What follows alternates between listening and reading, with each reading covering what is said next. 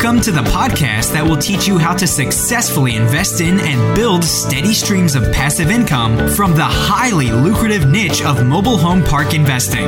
Veteran real estate investors Kevin Bupp and Charles Dehart from Mobile Home Park Academy will personally share with you the valuable lessons they've learned along their journey as mobile home park investors so that you too can learn how to build massive cash flow and huge profits from this extremely lucrative niche. So, without further ado, let's welcome your hosts for today's show, Kevin Bupp and Charles Dehart. Welcome, guys and gals, to the Mobile Home Park Investing Podcast. We'll provide all the information that you need to know to successfully locate, negotiate, close on, and make huge profits from the lucrative niche of mobile home park investing.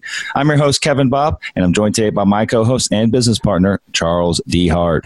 Charles, what's new, my friend? Nothing much, man. We are just rocking and rolling over here at Sunrise, so uh, definitely enjoying the ride. Yeah, yeah, it's been a busy one, hasn't it? it has. yeah. Well, that kind of leads us into uh, what we'd like to cover real quick, just some housekeeping items before we before we get onto the show with you guys. Uh, first and foremost, as Charles had mentioned, we're rock and rolling. I mean, we're busy. We've got a lot of deals on the board, lots more coming into the pipeline, and so we need to expand our staff. And so we're hiring. And uh, so if you have an interest in in learning what we have to offer here, and, and you've been looking for the opportunity to join a just a team with this top rated talent, we'd love to hear from you. You can actually go over to careers.sunrisecapitalinvestors.com to learn about the current opportunities that we have to join our team. So we'd love to speak with you if you have an interest. Next up, Charles, I know that you and I last last year, last uh, October, I think it was, we did a due diligence seminar, two day due diligence seminar in sunny Orlando, Florida. Uh, we own a community just north of Orlando, and um, we took a group of folks. Uh, I think there was about 40 of us that jumped in a bus, and we spent two days going through a community that we had just purchased there, and we actually recorded the whole thing. So, um, and we just uh, we launched this free video giveaway a couple weeks ago for you guys. This is something that uh, many folks, like the forty that were there, uh, paid a large amount of money to attend, and that we're now making available for free uh, just to show our gratitude for you guys being a loyal listener to the show. And so this video is a it's a two hour uh, mobile home park due diligence training video where we literally are inside the mobile home park. We walk you through that that acquisition that we had just made and what we had intended to do to turn it around. And uh, there's no strings attached whatsoever to get access to this video. All you got to do is go over to dd.sunrisecapitalinvestors.com. Again, that's dd as in due diligence dd.sunrisecapitalinvestors.com to grab your free copy. And um, it's two hours long, so there's lots of information there, you guys. In fact, I suggest that you probably get a notepad uh, before you sit down to watch it, and I hope that you can find a lot of value in that video. In addition to that, we've got a lot of opportunities today. Uh, we made a good number of acquisitions last year got lots of things in the uh, in contract and also in the pipeline coming behind that. And so, if you're an accredited investor and you have an interest in uh, potential partnership opportunities with our team uh, here at Sunrise Capital Investors, you can go to our website to learn more about that. And sunrisecapitalinvestors.com. You go there, uh, click on the investors link, and it will take you to all of our current offerings that we have available. And lastly, guys, we're very grateful to be uh, putting these shows on for you each and every week. We love doing this. We love giving back value. And uh, all we'd like to ask in return for that is if, if you wouldn't mind taking a few minutes, go subscribe and rate and review the show. It really helps us drive um, both the listener base, but also just it, helps us attract quality guests to the show. You know, every once in a while we'll bring a, a guest on the show, an owner, operator, or a vendor that services this industry. And so it also allows us to get better feedback from you guys as to what you like, what you dislike about the show. Maybe if you have a, a show suggestion that you'd like to hear, a topic that you'd like us to cover in a future episode, um, you can do that if you go over to the uh, rating section in either iTunes, Stitcher, Google Play, or SoundCloud. And there's many other places where a lot of you listen to us. Uh, but go in there and uh, leave that rating and review. And if there's something that you'd like to suggest for the show, again, a topic, you can also place it there. And Charles, with that, let's uh, let's talk about what we're going to be covering today. I know that um, this is our second part of our three part series that you know we, we kind of sat down in our office and we put our brains together and like you know what are the big what are the biggest challenges that folks getting into this business are facing? And um, and we can easily step back into their shoes because it hasn't really been that long that you know myself you and brian have been in this space. Uh, you and i are i guess it's what five or six years or so. Um, mm-hmm. you know from the point in time we dove uh, into this mobile home park investment space and you know, we were we were brand new at that point. We didn't know anything. We were wet behind the ears, and there were numerous challenges that we faced. And, and so we know there's many others out there facing these exact same uh, issues and, and struggles. And so we put together this three part series designed to really get you guys off on the right foot. And so last week, I know that uh, you and Brian, I was at, actually out on the road and so you and Brian uh, did a show together, and you went through our broker initiative program, or essentially our uh, proprietary broker campaign formula that that we use in house, and uh, that will essentially help those new investors navigate the the complicated maze of establishing those high quality broker relationships, which is it's really challenging when you're first getting started. Uh, it's it's really hard just to get brokers to take you seriously, uh, especially brokers that have any um, any knowledge in this in this space. And so I know we struggle with it in a great deal. And and you kind of developed this initially. You developed this program, and uh, and it literally helped you land uh, you know that first deal, the first deal you ever tied up in the contract. And so um, it's a big part of our business, and it's a great way for you know those that are getting started to dive in and really start having some deals flood their way from brokers working on their behalf. Today, Charles, today is where the magic really starts yep. unraveling, and this is. Um, at least my personal opinion is it's what I feel is probably the most important technique to master, not necessarily just in the mobile home park space, but just as a real estate investor. And that's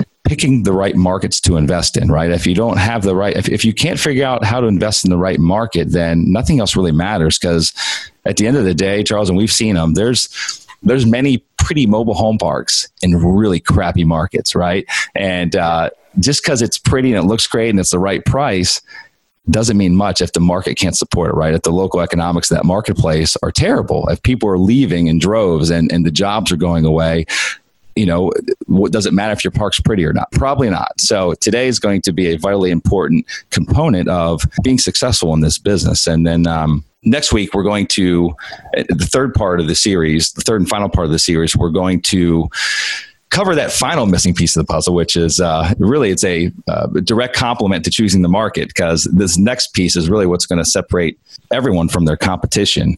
I know it's really what's allowed us to separate ourselves from the other mobile mobile home park investors that are out there today, and that's uh, that's how we continually get incredible off market deals up on our in our pipeline. And I'll tell you that, and you guys probably notice as well if you're out there hunting for deals that they're tough to find, right? I mean, we're reaching peak market cycles in, in certain areas of the country and competition. I mean, it's really at an all time high. In fact, you know, one of the things I've noticed changing, Charles, uh, on a regular basis is apartment investors, right? Multifamily is like the hot ticket today. Everyone talks about multifamily. And one of the big things that's happened over the last couple years that I've noticed is the ones that would probably have stuck their nose up at our, at our space two years ago guess what they're doing now? they're, they're coming over to our side, right? I'm sure you've seen the same thing, haven't you? Uh, yeah, I have, and uh, one of the, I guess, one of the most enjoyable parts about uh, about watching those guys come into the space is uh, I think they're used to, uh, to to working with brokers who are, uh, I think, on the apartment space, they, there's a lot more tactics they can employ with brokers. It's it's so much more localized for them, and when they come to this space, they um, they they really struggle hard because a lot of them don't come over here with the database, mm-hmm. and um, and you know they go out and try to do big capital raises and then find out uh, deal flow is not there for them. It's really interesting to to to see all of these uh, you know quote unquote sophisticated investors coming into our space and then struggling.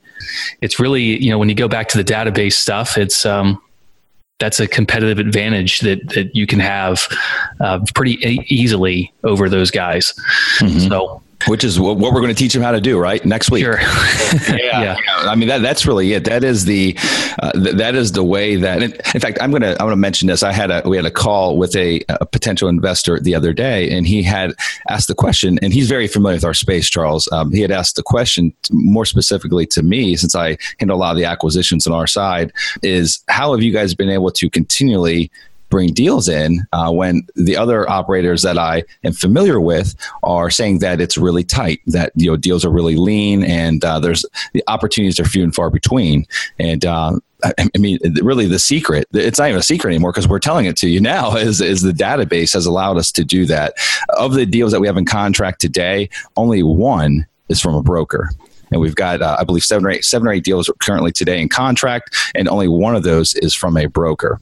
And uh, so if that if that means anything to you whatsoever, it, what it should, what we should be able to take from that is that this database is vitally important if you guys want to be competitive in this space. And so, Charles, let's let's just move on to it. Um, let's talk about, you know, I guess first and foremost, how do how does one even go about choosing a market, right? I mean, there's when you really break it down to you know MSAs, and then you got the secondary and tertiary markets, and the frontier markets, and then you know areas that aren't even in an MSA. I mean, there are thousands of markets just in the United States alone. So where does one start? Yeah, and I want to I want to kind of back up a little bit here. The um, the approach that we're going to take in this episode is is um, it's a little bit different than analyzing a mobile home park deal and figuring out if it's in the right kind of market. This is you need to approach this from the standpoint that you're analyzing a market first and then building out a database and then targeting those mobile home park owners.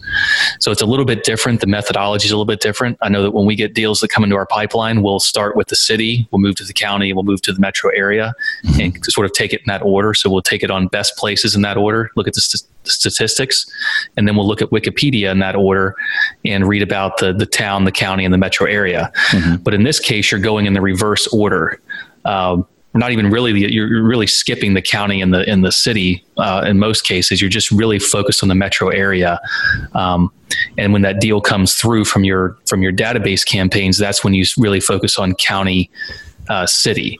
So when a deal like so for instance for us when a deal comes through our database we've already vetted that metro. So it's um, it's already a known entity. We already know that we're interested in, in investing in that metro area. So today we're just going to really approach it from the standpoint of, of metro areas. And, with, and the reason this is important is the last thing you want to do is build a database to spend the time and energy into building a database uh, in an area where it doesn't meet your investment criteria. That would be mm-hmm. um, a really dumb mistake to make but it's easy enough to do. Yeah. And how many markets charles do you think you've researched uh, over the last four or five years that you've been building out this database um, we're at the point now where I think about the only there's only like four or five states we haven't done. Mm-hmm. And I know in the United States, I, can, I, I, mean, I can give you an estimation, but the United States, I think there's like 700, a little over 700 metro areas, metro statistical areas. Mm-hmm. And uh, for the exception, I mean, every state that we're in, we've researched every metro in that state. So mm-hmm. in 45 states, we've we've at least researched all of them. Um, I don't know, probably close to 700. Okay. Yeah, say. a lot, a lot. It's, it's a yeah. big number. Fantastic. So where do we start? Um, I think the best place to start is going to be best places. I think it's bestplaces.net. So it's not .com, it's .net. Mm-hmm. And it's really, really super simple to do this. Um, you know, most people have a general idea of where they want to invest as far as what state they want to invest in. Um, one of the things you can do if you're looking at states is just kind of get a, a, general feel for uh, what the landlord tenant laws are in that state before you commit to a state. So I know that uh, one of the things that we had done really early on we were building our database delaware was a state that we that we liked but since then delaware has now instituted rent control um, it's not quite as bad as other areas as far as our rent control we still market there but um, i think looking back if we had known rent control was coming down the pipe uh, we, we might not have prioritized it that early mm-hmm. as being a state that we uh, that we went after. But um, so definitely look at the state landlord laws first and uh, there's some that are because in Delaware the rent control is really specific to mobile home parks. So if you're going to um, to commit to a state, I would say that your first action step would be to call the the state manufactured housing association and get a rundown on on sort of the overall landlord tenant laws, just to get a a general feel for for what business is like in that state. That's probably the first thing I would do. But once you get your got your states nailed down, then all you got to do is go to best places and you'll you'll scroll down to the bottom of the um, of the front page and you'll see a map. And all you do is just simply choose the state. And uh, from there very very simple there will be a ribbon uh, once you click on that there'll be a ribbon sort of at the at the top that says cities metro areas counties and zip codes. And uh, then you just go to metro areas and it'll give you a list of all the metro areas in that in that state. And all you got to do is just simply open all those windows up and take a look at the stats and then you'll go on Wikipedia and do the same thing, read about the metro. What, sort of what you're looking for on Wikipedia is just to make sure that the metro has diversity of employment. And usually they'll give you like the top employers and they'll tell you a little bit about the history and, and what the what the metro is known for and, and things like that. So you can get a pretty good general feel from that. What are some of the economic fundamentals that you're looking for? I mean when you're looking at a specific msa you're looking at unemployment you're looking at um, you're trying to figure out job growth you're looking at the population uh, median household income. So w- what are some of those uh, particulars that that the folks that are listening need to address when they're researching these different MSAs? Yeah, I'm going to take this from the standpoint of uh, someone who's a beginner. Yep. Okay. We so we can stray from some of these general rules of thumb because uh, we can do you know we've been in this game a lot longer than a beginner has and we we, we sort of know um, how to kind of bend the little rules and, and still make it work. But uh, as a general rule of thumb, you're looking for metros that have a population of 100,000 people. Um, and I would say if you're beginning, I would I would almost set that in stone as concrete for you as a beginner. Now, once you get your first couple of parks under your belt, you can start looking at smaller metros. But uh, most cases, a hundred thousand person metro is going to have diversity of employment, and uh, it's going to be fairly, you know, it's going to have you know a, a, lot more infrastructure and and uh, you know investment into that into that area.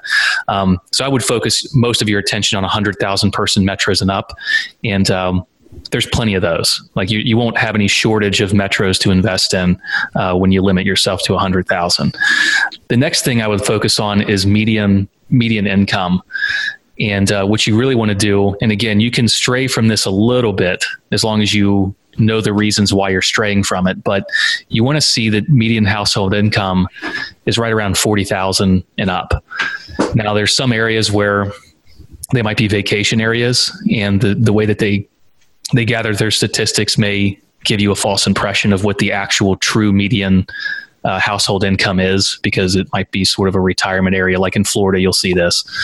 Um, but overall, forty thousand dollars and up for your median income. That's that's where you're going to want to. As a beginner, you should probably just set that one in stone as well. Um, and then average home prices, I would say hundred thousand dollars is your your average home price. Again, you can stray from this a little bit as you get more experience, but as a beginner, set that one in stone as well too, because you don't want to compete with stick built housing or apartment housing and things of that nature for your mobile home park. Got it. What are what are some of the big red flags when you're going through those different stats? Generally speaking, what are some of the big red flags that jump out at you? Assuming that everything else meets the criteria, 100,000 population, um, you know, median home prices are right in line. Uh, but what are some of the red flags that jump out where you dig a little deeper Mm-hmm. Uh, some of the big red flags for me are, you know, once we get past that initial stage, I like to look at unemployment rate. That's a, that's a that's a really big one for me. Um, and then I, I also like to look at the industries that are very prevalent in that area and just sort of try to imagine where we are in the market cycle. You can't really predict what's going to happen in the next downturn, but if if an industry looks like it's going to be somewhat dangerous um, we ran into this a little bit in West Virginia last year with with uh, a park that we almost bought. Um, it it had still, a, you know, it was Charleston, West Virginia. Um, over the years, had really gone away from coal, uh, but they still had a lot of their economy based on coal, and you know, coal is not a very safe uh, thing to put your investment dollar behind. So um, I would definitely take a look at the industry and then how the employment picture is in that area because uh, and, and, really focus on focus on the the types of jobs where your tenants are going to be working on too and try to figure out you know what's going to happen in those industries when if a big factory shuts down and, and most of your tenants are laid off. You know so really you know you want to game plan uh, sort of in that in that way that you, you just want to avoid areas that have dangerous industries that are very prevalent and have high unemployment or really just major fluctuations in unemployment over the years. Mm-hmm. Uh, you want to avoid those. Um, housing vacancy is another one that can sort of drive down home prices if it goes on long enough. You know, I wouldn't set that one in stone, but you typically want to be you want to have your your housing vacancy like around 12 to 14 percent or lower you know, so somewhere around the national average. Uh, but if you look at vacation areas like Florida, you'll see some areas that are, that are upwards of 25, 30%. And it really is just, it's the way they gather their stats.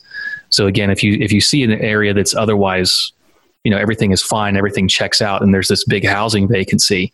If it's a sort of a vacation area or retirement area, um, where people have second homes, that that is usually the reason why it's so high.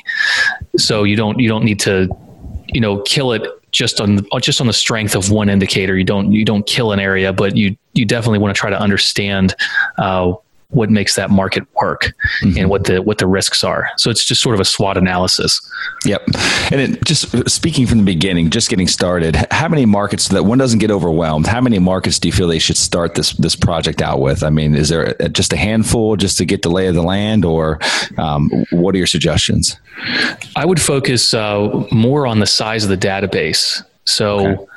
when you look at a market, you can you can certainly go and uh, and it, we're going to go over this more in the databasing section, but you can go on MH Village and it can give you a list of all the mobile home parks in a metro. So when you look at that list, uh, you can kind of estimate sort of, you know, about, you know, we, we like to do 50 spaces and above and about uh, about 25% of that list will be 50 spaces and above. So if I if I go over to MH Village and I see uh, like for Tampa, for instance, uh, might have a thousand parks in it. I know that probably around 250 of those are going to meet our criteria. Mm-hmm. So, um, what I suggest is that your database needs to be about 500 uh, unique owners. Um, that sort of guarantees you success if you if you market to that consistently. So if you're in the Midwest, you need to have probably 15, 20 markets uh, to get that. But if you're in some of the southeastern markets, especially in Florida, or if you're out in California, if you're doing California stuff, um, some of those markets have a ton of mobile home parks in them, and you might get away with only having three or 4 mm-hmm. So it's largely dependent on on how big your database can be with the markets that you've chosen, but you want to pick enough to where your database is big enough.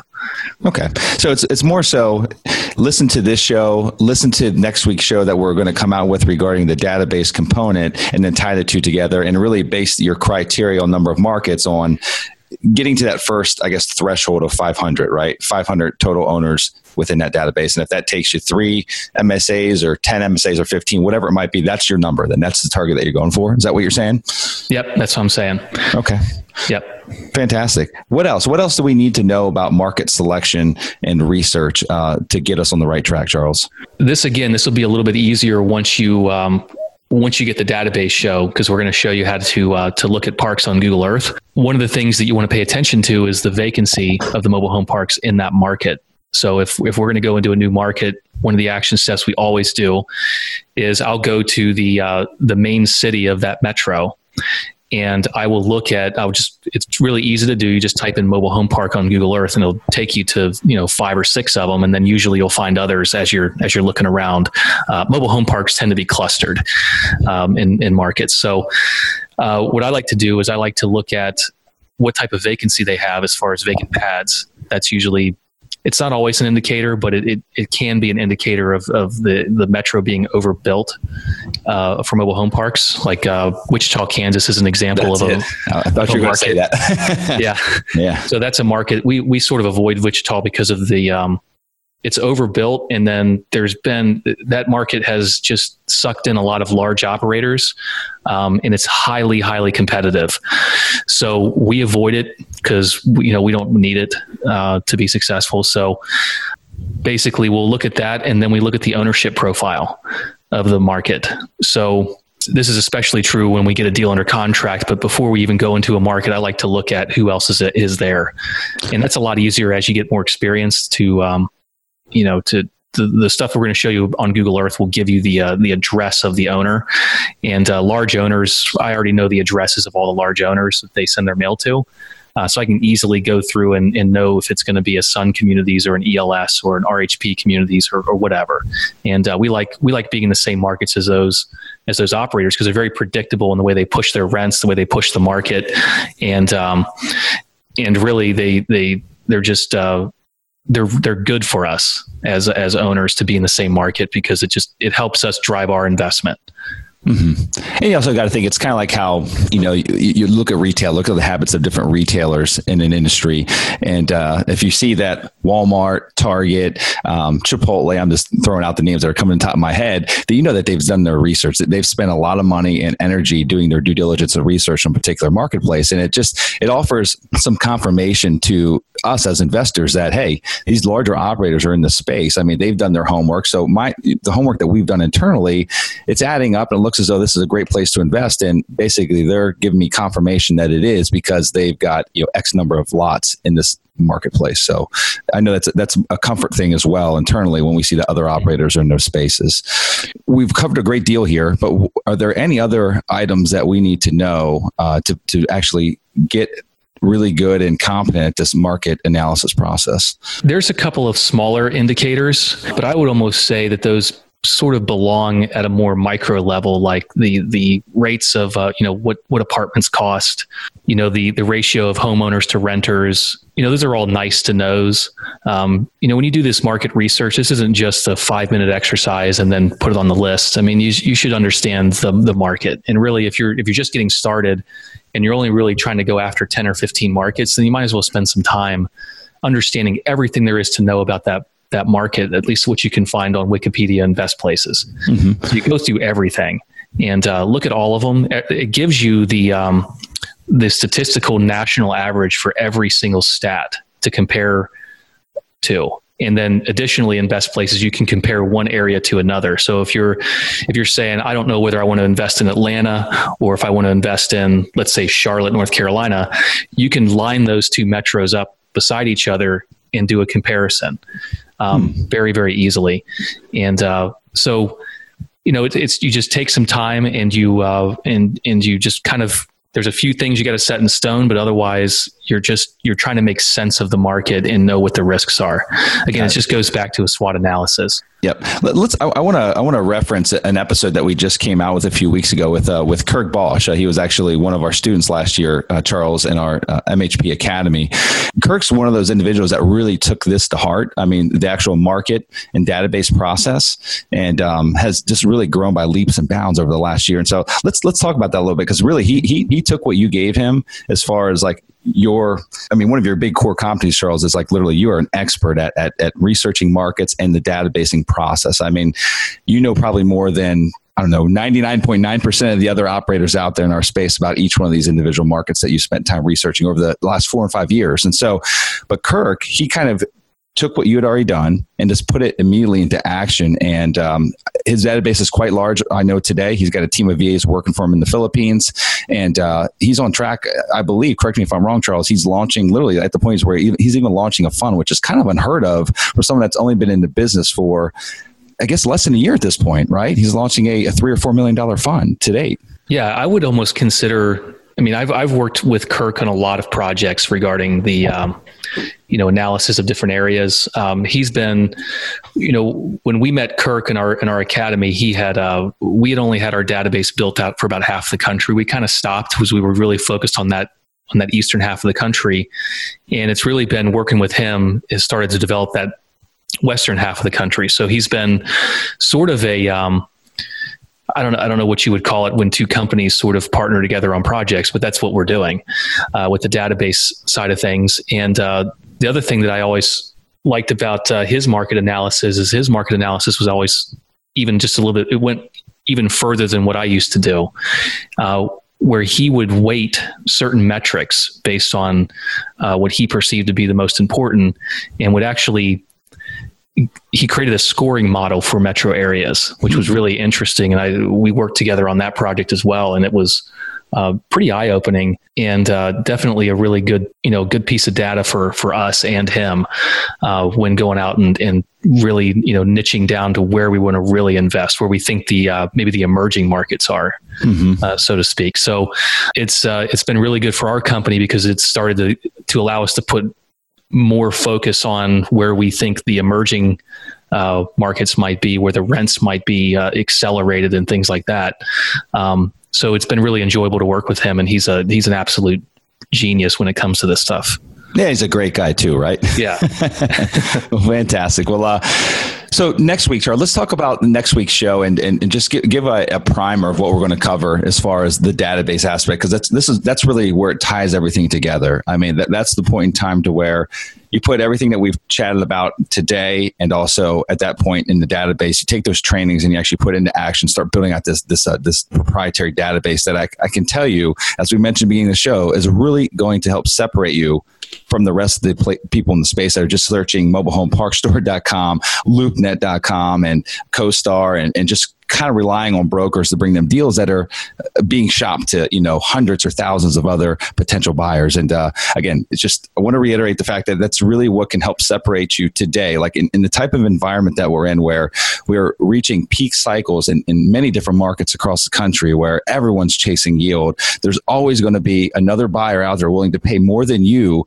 for the same property. And uh, it, it's, it's really challenging to buy right in those types of environments. And the old saying goes, you make the money on the buy side of real estate. Okay. You don't make the money after you buy, you make the money at the buy. So you've got to buy right. And um, Charles, I mean, just, just an example of that is, uh, and it worked out in our favor, but the one deal we have on the board uh, that we got from a broker, uh, we didn't overpay for it, but as soon as we started bidding on it, there were six other people we were bidding against, larger operators. And uh, thankfully, we, we had a threshold. We set that threshold and we bought the property for the exact number of what our threshold was. Uh, and so we still bought it right. But it got driven up a couple hundred thousand dollars uh, in a matter of a few hours, which is not fun. And it, that's the one thing that we don't have to do and we don't have to deal with when we're dealing with leads that are coming in from our database. I mean, I can't remember the last time that we actually got into a competitive type format with another buyer on a lead that came in through our mailings or our cold calling efforts. Do you?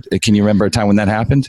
You know, the times that it has happened, it's usually been one other person. Not yeah. it's not been dozens of other mm-hmm. people. And um, I don't know, I guess we've we've enjoyed this uh, I don't know, sort of a moat around our deal sourcing that we don't have we we've very rarely had to deal with that. And a lot of times we, you know, once the price gets bid up even somewhere close to like our threshold, I know for me at least, I almost lose interest in the deal mm-hmm. um, because I just know how easy it is. I can just put together a thousand thousand letters, kick it out there that day, and we'll have another deal tied up within a month or two. So, you know, it's it's uh, I don't know. It's tough to be in the. It's it's really tough to be in the broker world, and uh, it, as a beginner, it's almost impossible. Yeah. I think the only way we won that deal was because we actually had experience, and I don't think it had anything to do with the price. I mean, it did. We had to be close on price, but it was our experience and how easy it was to work with us. That was the reason we won that deal. Yeah. Absolutely, absolutely. Well, you, you bring up an interesting point there about just getting started in this space, and uh, it's just it, it, takes a lot of time and energy to, to, to, get some traction. And what we found is the the quickest way to get that traction is by doing what we're telling you here today, learning the market, uh, learning the market analysis side of things, and then next week we're going to dive into the the database component that really is the most fastest most efficient way to gain traction if you want to start buying mobile home parks and charles maybe you can share just a uh, a quick overview or primer of what they can expect next week in the database show yeah, next week. I mean, this is a lot easier to teach through video, but um, you know, with a podcast, you can still get it. Uh, but it's next week. We're going to go over how to how to source a list, and uh, I'm going to show you how to do that really, you know, if, if you're outside of mobile home parks, I'll, we'll show you how that list sourcing goes, um, which will then make sense why it's really difficult in our space to get a list. Uh, and then I'll go through the steps to, to actually build a a list that mirrors what you can buy in most industries, and then we'll take it a couple of steps further, and we'll look at uh, how to how to dig into uh, to entities and find out who the managers, members, and presidents and vice presidents of entities are. We'll take it another step further. We'll we'll try we'll uh, we'll go through how to get accurate mailing addresses for them. Instead of sending it to their office, you're actually sending it to their house, and uh, and then we'll we'll look at how to get phone numbers as well, and we'll we'll sort of touch a little bit on how to market then, how to segment that list and, and market to different customer sets. Mm-hmm. Awesome, good deal, man. Well, that's exciting. I'm excited for next week, and um, it's just it's it's. Uh, I know it's a it's a great pleasure of ours to help others in this business. I mean, we take phone calls and emails on a regular basis from those that have been listening to the podcast for a number of years, and also from our you know students that have gone through the academy. And uh, it's just it's really great being able to help folks that a lot of a lot of them come to us, Charles, after they've already kind of banged their head against the wall a little bit by trying to buy something off of a LoopNet or trying to buy something from a broker. Right? They've they've got a headache by that point in time. They're like, I just I'm not finding deals. I'm not finding opportunities, and it, it really is pleasurable on our side to help them and kind of show them the way and hold their hand. So, uh, with that being said, Charles, is there anything else we want to leave the listeners with before we say goodbye for the day? I think that's all I have. Okay. Well, good deal. Well, guys, thank you so much for joining us. And that's all we have for today's episode. But just want to remind you, go, be sure to go grab that free due diligence video training that I mentioned in the beginning of the show. You can grab that by going to dd.sunrisecapitalinvestors.com. Also, be sure to stop by the Mobile Home Park Academy website. It's at mobilehomeparkacademy.com. And you can listen all the previous podcast episodes. I think that we've got 87 or 88 of them up there now. And, uh, I want to thank you again for stopping by and joining us here. And as always, it's been an absolute pleasure serving. Take care. Congratulations for taking the necessary steps to achieving massive success through the highly lucrative niche of mobile home park investing. Be sure to visit our website, mobilehomeparkacademy.com, to download your free digital ebook version of the 21 biggest mistakes investors make when buying their first mobile home park and how you can avoid them. And while you're there, be sure to subscribe to our free monthly mobile home park investing newsletter, which is jammed full of valuable tips, tricks, and strategies strategies to help you accelerate your path to success as a mobile home park investor. More information about this podcast and its hosts can be found by visiting mobilehomeparkacademy.com.